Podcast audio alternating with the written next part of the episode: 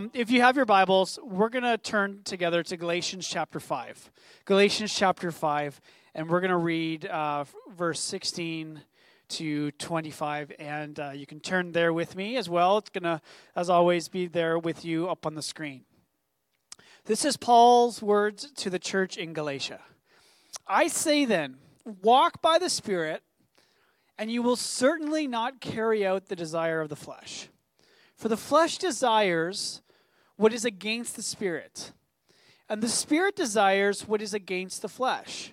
These are opposed to each other, so that you don't do what you want. But if you are led by the Spirit, you are not under the law. Now, the works of the flesh are obvious sexual immorality, moral impurity, promiscuity, idolatry, sorcery, hatreds, strife, jealousy, outbursts of anger, selfish ambitions, dissensions, factions, envy, drunkenness, carousing, and anything similar. I am warning you about these things, as I warned you before, that those who practice such things will not inherit the kingdom of God. But the fruit of the Spirit is love, joy, peace, patience, kindness, goodness, faithfulness, gentleness, and self control. The law is not against such things. Now, those who belong to Christ Jesus have crucified the flesh with its passions and desires. If we live by the Spirit, let us also keep in step with the Spirit. Well, now that another year has come and gone, um, I have found, now tell me if you agree, that one of the most annoying end of year trends has to be the scapegoating of all of our problems onto the past year. And I don't think, you know, I, was watching going into 2022 to see if this was going to happen. And to be honest with you, it wasn't as bad as it's been in previous years. I think we are not so naive anymore. We've learned. But I noticed this happening a few years ago, but it was especially bad in last year on New Year's Eve, uh, where it was like death to 2020, you know, like I hate 2020. I'm so glad 2020 is over. Goodbye 2020. Hello 2021. 2021 is going to be so much better than the last year, thank God. And you know, you saw I saw these memes going around that if 2020 was a this, it would be this, and I've got the picture for you on the screen. You know, my favorite is if 2020 was a bag of chips, it would be toothpaste and orange juice. That's just so nasty. You know, if 2020 was a piñata, it would be a, a hive, a beehive. Uh, those are some those are some good ones. But the sentiment is is that you know 2020 was terrible and 2021 is just going to be our year, right? It's just going to be our year. And here we are saying, you know, to another year, goodbye 2021, hello 2022. And what are we saying? 2022 is going to be our year. This is the year. This is the year where everything is going to be great. As if New Year, a New Year cancels out the fact that we're all the same people here in 2022 that we were in 2021. But there's something about a new year that brings out the very bright and best optimism in us. Don't you agree? I think of a new year sort of like I think of a new pair of shoes or maybe a new car. You know, you start out doing your very best. I'm going to keep it clean. I'm not going to let any dirt get on these new shoes. You know, I'm not going to like get any crumbs on the interior of this car. And you tell yourself, this is going to be different. This pair of shoes, this car is going to be different. And but eventually what happens is just like that pair of shoes or like that brand new car that you bought is that they all end up looking like the all the other pairs of shoes in your closet or like every other car that you've owned. You know, what I love about humanity is that we're filled with these good desires. We have really good intentions. You know, in 2022, I want to eat better. I want to get stronger, get leaner. I want to pray more. I want to love more. I want to be a more patient person. I want to be on my phone less. I want to do all these sorts of things. But the timeless truth is, is that no matter how good our desires are, no matter how noble they are, they are no match for our most deeply embedded habits.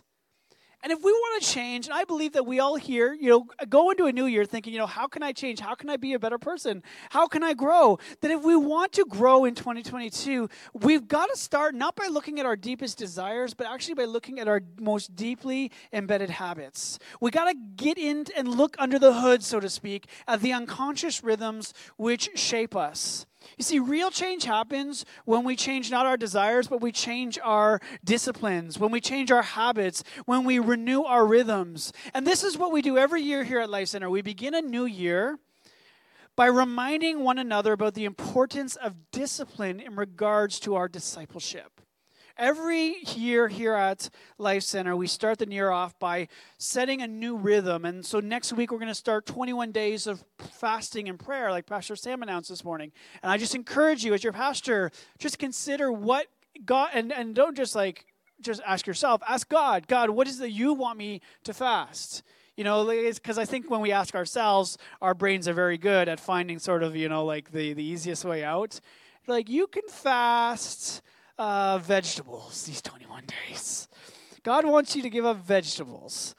No, ask God. To pray to God and say, God, what is it that you want me uh, to give up? And so this is how we begin the year with 21 days of fasting and prayer. And what we also want to do is we want to set aside these next few Sundays in the month of January to look at the habits of spiritual formation, like prayer and fasting, Sabbath keeping, solitude, so forth. These habits and these rhythms that God uses to shape us into the people that He wants us to be. You know, like Dallas Willard, the great author, uh, he once said that if we do not make formation in Christ the priority, that we are just going to keep on producing Christians that are indistinguishable in their character from many non Christians. And I think the same can be said about a new year that if we do not make formation in Christ a priority in 2022, then we are just going to keep on being the same people we were in 2021. That if we want to change and if we really truly want to grow in Christ, we need to dig down deep and look at what does it mean to be formed in Christ. So here we are in 2022, and our devotion to Christ, my call to us this month is not to say death to 2021, but death to the desires of my flesh. You know, like Paul said to, to the church in Galatia, death to my sinful nature, which wages war within me against God's Spirit. Because this is where spiritual formation happens from the inside out. Spiritual formation is not dependent on what's happening out there in the world. You know, we don't love Jesus any more or less depending on how great or terrible this past year was. We want to ask God, change me, Lord, from the inside out, so that when we inevitably do and will experience trials in 20. 2022 because we're not naive enough to think that 2022 is going to be so much better and awesomer and all those sorts of things. There will be ups and downs. We can expect that. We can consider it joy, knowing that it is in the embracing and not the forsaking of these challenges and trials that come with every season of life that God brings us to full maturity in Him, in Christ. And so, the reason I, why I don't love scapegoating of the past years Uh, onto the past years is because God uses seasons. God uses all seasons of life to shape us. God uses rhythms, all rhythms, high rhythms, medium rhythms, low rhythms, all the rhythms of life to form us. And in the book of Ecclesiastes, the wise King Solomon once said that for everything there is a season, and there is a time for every matter under heaven. There are times for this, and there are times for that. There is times for war. There are times for peace. There's times for sickness. How many of you know that right now we're living through a time of sickness, and there are times of health? And our hearts have these seasons too. And these seasons are no respecter of age. You know, a young person's soul can be dark and grim, and a person of, of elder years, their soul can be breezy and warm. You know, all of life is lived within these changing seasons and rhythms. You know, our beating heart has a rhythm. It's when our heart is out of that regular rhythm. What do we call it? Heart arrhythmia. It is, is out of rhythm, it is out of that regularity. You see, God has put eternity in our hearts.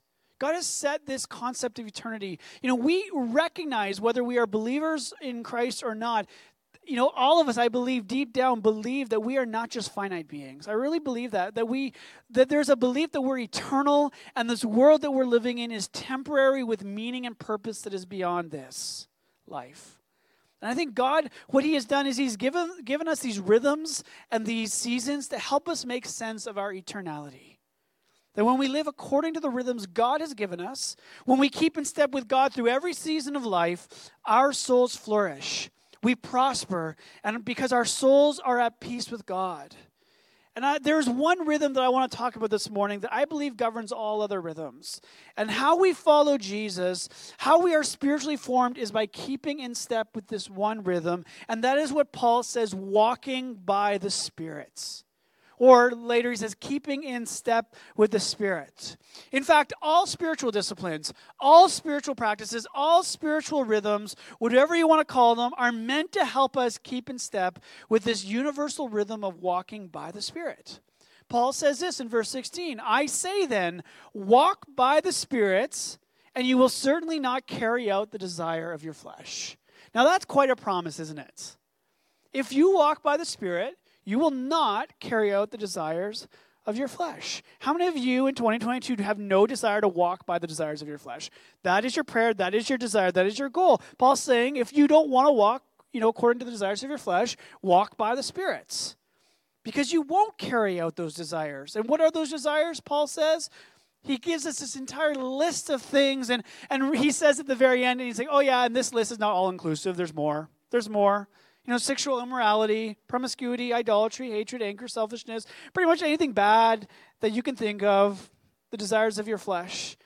And these are the desires which naturally wage war against God's spirits. And they're the desires that God has called us in His Word specifically, and He uses the, the Paul uses the pinnacle metaphor or symbol of Christianity to crucify these desires to execute them, to put to death these desires of our flesh, if we are to follow him and to walk according to the Spirit. Paul says another time in the book of Colossians, in Colossians chapter 3, verse 1, he says this in a very similar vein. He says, If then you have been raised with Christ, seek the things that are above. Where Christ is, seated at the right hand of God. Set your mind on things that are above, not on things that are on earth. For you have died, and your life is hidden with Christ in God. When Christ, who is your life, appears, then you also will appear with him in glory. Put to death, therefore, whatever is earthly in you. And then Paul goes on to list basically the exact same list he gives in the book of Galatians. You see, following Jesus involves two steps. First is seeking the things that are above, seeking God, but secondly, it involves crucifying the things that are below. And what God has done is He has given us His Holy Spirit in order to lead us in these two steps. The Holy Spirit is what God has given us to be a perfect indwelling guide. That when you are saved, when you give your life to Christ, something supernatural happens, something very spiritual happens, and that is God comes and lives in you. And how God lives in you is through His Spirit. His Holy Spirit comes and indwells within you. And the evidence, if you want to know, because it's supernatural, you cannot see it with your eyes, but you can see it in faith because there is evidence. And that evidence is what is called the fruit of the Spirit that is love, joy, peace, patience, kindness, goodness, all those things. They are the evidence. They are the evidence of what? The character of Christ in you. And that's the point Paul is making to the Galatians who were being saved by the power of Jesus. But after being saved, after having God's Spirit in them, they were trying to follow Jesus according to the power of the law. And Paul is saying that that is pointless and it is futile. Because if you know what the law is, the law is a temporary placeholder. It is a, an imperfect guide meant to lead you to a perfect Savior. And now that you have a perfect Savior, what God has done is He's given you a perfect guide to help you follow Him. That is what the Holy Spirit does in your life. That is the Spirit's role in you. Just as Jesus is the primary person, the person of the Trinity, and, and, responsible for the justification, for your salvation, the Holy Spirit is the primary person of the Trinity, responsible for your sanctification. That is that fancy word that means essentially growing in Christ. You know, the, the Spirit is God's answer for that dilemma of Jesus when he said, Apart from me, you can do nothing. Apart from me, you can do nothing. And God's answer to that is here, I have given you my Spirit. I have placed my Holy Spirit within you to guide you, to lead you. And if you walk by the Spirit, what the Spirit does is the Spirit leads us step by step closer and closer towards Christlikeness, towards holiness. So and so holiness does not come from our own performance for God, but we become holy from His performance through us by His own spirits. And so, because we are to walk by the Spirit, we are not meant to be passive observers in our own sanctification. Meaning, we don't just grow spiritually by doing nothing. That because the Holy Spirit is in us and we can just kind of sit back and let the Spirit do all the work. In fact, I think of discipleship as sort of the opposite of that cute little poem, uh, Footprints in the Sand. Anyone know that? Footprints in the Sand? Very cute poem about somebody complaining to Jesus how in the toughest times of life, you know, you left me, and I know that because there's only one set of footprints in the sand. And Jesus kind of says, you know, the reason why there's only one set of footprints is because I've been carrying you this entire time. It's a cute poem. and I'm sure there are times when God does carry us. Same way that there are times when I've had to carry my little toddler when they decided, I don't want to walk anymore. I'm too tired, or I just don't want to. And they just fall on the floor. And I'm like, okay, pick them up, and I walk. And but as we mature in Christ, as we grow in Christ, as we as we follow Jesus and we mature in him, there will be two footprints in the sand. It is the Spirit's footprints and your footprints. The Spirit will be leading you, and you will follow as you walk in step with the Spirit. You see, walking by the Spirit is walking in perfect rhythm with God. With God. Like, if you've ever seen two soldiers marching, it's beautiful, isn't it? If you remember, if you're here on, on Remembrance Day, we had two soldiers and they were, you know, uh, moving in perfect sync, you know, in this perfect unity. And I know we've got some soldiers in the room. Uh, Elizabeth could probably say much better than I could. But I imagine walking and marching in perfect rhythm doesn't happen in one day, right, Elizabeth? Doesn't happen on the first day of basic training. How much practice goes into that? A lot. A lot. Okay, a lot. It takes practice, doesn't it? And the meaning of that word, that walking by the Spirit, in the original language, it infers this continuous, regular action that is always taking place. It's like this rhythmic way of living your life. And I think walking by the Spirit, it's not something we just wake up and we are born again and suddenly we are walking in perfect step with the Spirit. It takes time, it takes practice, it takes discipline, but over time, throughout your life, our stepping becomes more in sync with the Spirit stepping. And the longer you and I we walk with God's Spirit, the better we are with keeping in step with God's Spirit. This is discipleship to Jesus. Keeping in step with God's rhythm for your life. But on the other hand, while following Jesus involves walking by the Spirit, the opposite of that is carrying out the desires of our flesh. That is letting our sinful desires go unchecked. It is letting it go run free. And Paul makes it clear you cannot walk by the Spirit at the very same time as you carry out the desires of your flesh. You can't do both. It's impossible. You can't do both simultaneously. Paul says in verse 17 For the flesh desires what is against the Spirit, and the Spirit desires what is against the flesh. They are opposed to each other. They're like opposite sides of the magnets so that you don't do what you want. So when we're saved by Christ, we know we've established the Holy Spirit comes and lives within you and is guiding you and is leading you. And if you follow the Spirit, if you walk in step with the Spirit, you will grow in holiness and Christlikeness. But we need to know today that on the other side, that when we are saved, there is the flesh is the term that Paul uses to describe everything in us that is still left over. And how many of you know that yes, the Spirit of God is in us, but there's also a lot of stuff that God still needs to work out? And I think a lot of Christians, we can be misjudged because the, the world believes that a Christian is someone who has to be perfect. And while we make it harder on ourselves, I think, that we need to, there's no one who's perfect. Instead, we are following a perfect Savior. The only person in this room right now that is perfect is Jesus. And He's here in the room with us then everything in us that is still yet to be redeemed, what it does is it produces a wrestle in you. It produces a struggle. That when we leave the desires of our flesh in us, when we don't crucify them, when we don't, you know, um, uh, give them to Christ, they wrestle in us. They struggle with us. They battle against the rhythm of walking by the spirits. And because of how prone our hearts are to wandering, why we must crucify these desires of our flesh is because these are the desires that knock us out of perfect rhythm with God's Spirit. Paul says in verse 24, Now those who belong to Christ Jesus have crucified the flesh. Not just allowed it to remain, not just put it away. No, no, no. You crucified the flesh with its passions and desires. Why do we have to crucify them? Why do we have to put them to death, as Paul says in Colossians? Well, these passions and desires cannot peacefully coexist.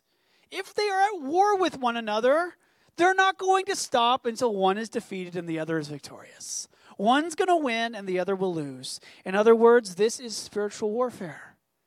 This is spiritual conflict. And if there's anything we learned this past summer, if you're with us throughout our series on spiritual conflict, whenever there is spiritual conflict, whenever our flesh wants to do battle against God's Spirit, victory in Jesus is always possible. Can anyone here say amen to that? There is victory in Jesus for those who today want to walk by the Spirit and not walk according to the desires of your flesh. And so today I want to show you the path towards victory. And really that's what the next few weeks is all about, is helping us to achieve victory in Christ. I want to show you and I how we can walk by God's Spirit and not walk according to the flesh. But first, I need to paint you a picture of, of something that is happening right now in our nation. Statistics Canada released a new report recently on religiosity in Canada and its evolution from 1985 to 2019. So I want to share with you some statistics. Now, keep in mind that everything that I'm about to read doesn't include what has happened throughout this pandemic. And if there's anything I'm certain of, these numbers have been accelerated even further. In 1985, 90% of Canadians are, were affiliated with a religious group. That's pretty good, isn't it? Now, that's not just Christianity, that can be any religion. But 90% of Canadians were affiliated with a religious group. 2019, 66% of Canadians are affiliated with a religious group. I'm sure you would have expected that. But that's still pretty good, isn't it? Two thirds of all Canadians identify with some religious group, with some sort of faith. In 1985, now this is where things get a little bit more grim. 43% attended a group religious activity at least once a month. So just one time a month. Less than 50% were attending once a month. In 2019, 23% attended a group religious activity at least once a month. Less than a quarter of Canadians went to church just one time in a month. 20, 2003, 71% said their religious or spiritual beliefs were somewhat or very important. That number reduced down to 54% in 2019. They said their religious or spiritual beliefs were somewhat or very important. And now this is where things also digress. In 2019, 23% of Canadians reported participating in a group religious activity like a worship service at least once a month. 37% said they engaged in a religious or spiritual activity on their own. So more Canadians that have faith are doing it on their own than doing it together in community. Here's what. Uh, here's what's been concluded of this report. Recent generations were less likely than the generations that came before them to report a religious affiliation, to participate in group or individual religious activities, or to place a high value on religious and spiritual beliefs and how they live their lives. The report found some differences, though. People born outside Canada were more likely than those born in Canada to report a religious affiliation and participate in group religious activities. The fact their children are becoming less religious is consistent with other studies that show immigrants are more religious in the first generation, but this wanes with each passing generation. What does this data tell us? What it tells us is that Canada is shifting its beliefs from religious groups to either personal or political ideologies. That Canada is shifting its formation from the community to the individual. And I'm, I'm really concerned by that because while it's possible to be saved on your own, it's impossible to grow on your own.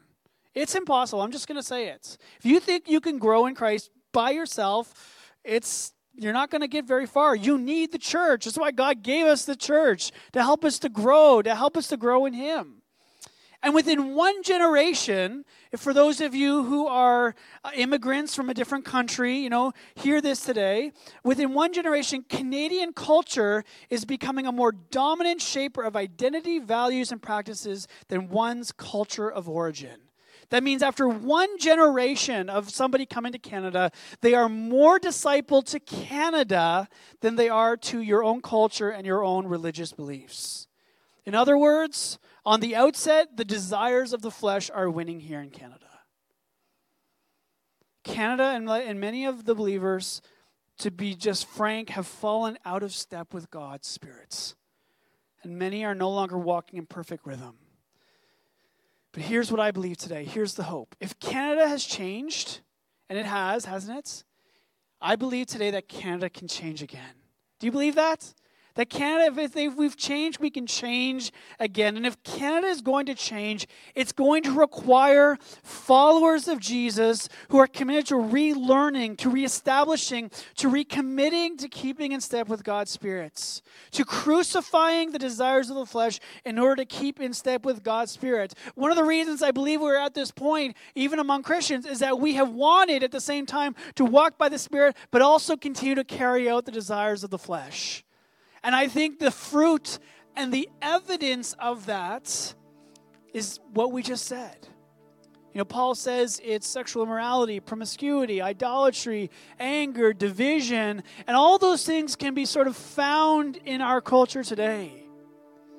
But when we walk by the Spirit, when we crucify the desires of the flesh, the evidence will be love and joy and peace and patience and kindness and, and so on and so forth. So, how do we do this? Well, for me, I believe this today that this will happen not just through desire, but through discipline. That's the take home today. That if we want to see our nation changed, if we want to see revival, we have to have desire, no question. And never would I ever, you know, want to knock down desire. I love the fact there are so many here who desire revival, desire God, but we need discipline. You know, and, and walking by the Spirit requires more than just desire to be spiritually formed. It desires what we struggle with so mightily as a culture, and that is discipline. You know, when I look at this country that I love, that we love, Canada, you know, I see no shortage of spiritual desire or hunger. I used to think that Canada was becoming more secularized because it was losing its spiritual hunger and desire and its religious desire. But now I believe more than ever that we haven't lost this desire at all. We've just shifted this desire onto other non theistic beliefs and practices like politics or other personal uh, or individual ideologies. The good news is that in Canada there's no shortage of desire. But no matter how great our desire is, no how, matter how great our desire is for change, desire alone is no match for the desires of our flesh. Desire leads to willpower. And willpower is a good thing, which can be really helpful. If any of you are starting a new diet or starting a new goal, what do you start with? You start with desire. Every goal is birthed with desire. And desire produces willpower. But there's a reason why we often cheat on our diets at the end of the day and not at the beginning of the day. And the reason is, is that willpower is in short supply. How many of you can testify to that? It's the reason why the chips come out at night. Not the orange juice and toothpaste chips, but the dill, spicy dill pickle chips. Uh, those have been an ongoing joke if you've been here for a while. They keep coming out in, in my sermons. Maybe the Lord needs me to crucify that desire today. desire leads to willpower, doesn't it? Desire leads to willpower. Here's what John Mark Comer has to say uh, in his recent book, Live No Lies. To win, we need access to a power that is beyond us. We access the power of the Spirit by engaging spiritual practices. Willpower is at its best when it does what it can that is, direct my body into spiritual practices. So the Spirit's power can do what my willpower can't that is, overcome the world, the flesh, and the devil. What we need to walk by the Spirit today is more than just desire. What we need is discipline. Desire produces willpower, which is good, but discipline leads to spirit power. And when our desire to follow Jesus is matched by a discipline to follow through on that desire, we are positioning ourselves to live by a power that is completely beyond us, that is completely greater than our power, and that is the power of God's Spirit. That's what a disciple of Jesus is in my in my mind. It is somebody who has a desire to follow Jesus, but also the discipline to follow through on that desire. And I believe Canada can change, but it won't change by the power of our own will, our own reason, our intellect. It will change when people like you and me, we're committed together to keeping in step with the spirits. So that by keeping in step, by walking by the spirits, we will see God's power move in our church, in our neighborhood, in our city, in our nation. And so, in closing, in 2022, my, my call to you today is will you recommit yourself today to walking by the spirits? Will you renew your desire for Jesus, but recognize that desire alone won't be enough? Will you allow the Spirit today to examine your habits, your disciplines, your rhythms, along with your desires? Will you repent with me when we have fallen short in keeping in step with the spirits? Will you renew your intention in 2022 to crucify the desires of your flesh? Will you commit with me this week to praying and seeking God about what God is calling us to give up, to fast and to pray in order to sort of restart those healthy rhythms that help us to walk according to the spirits?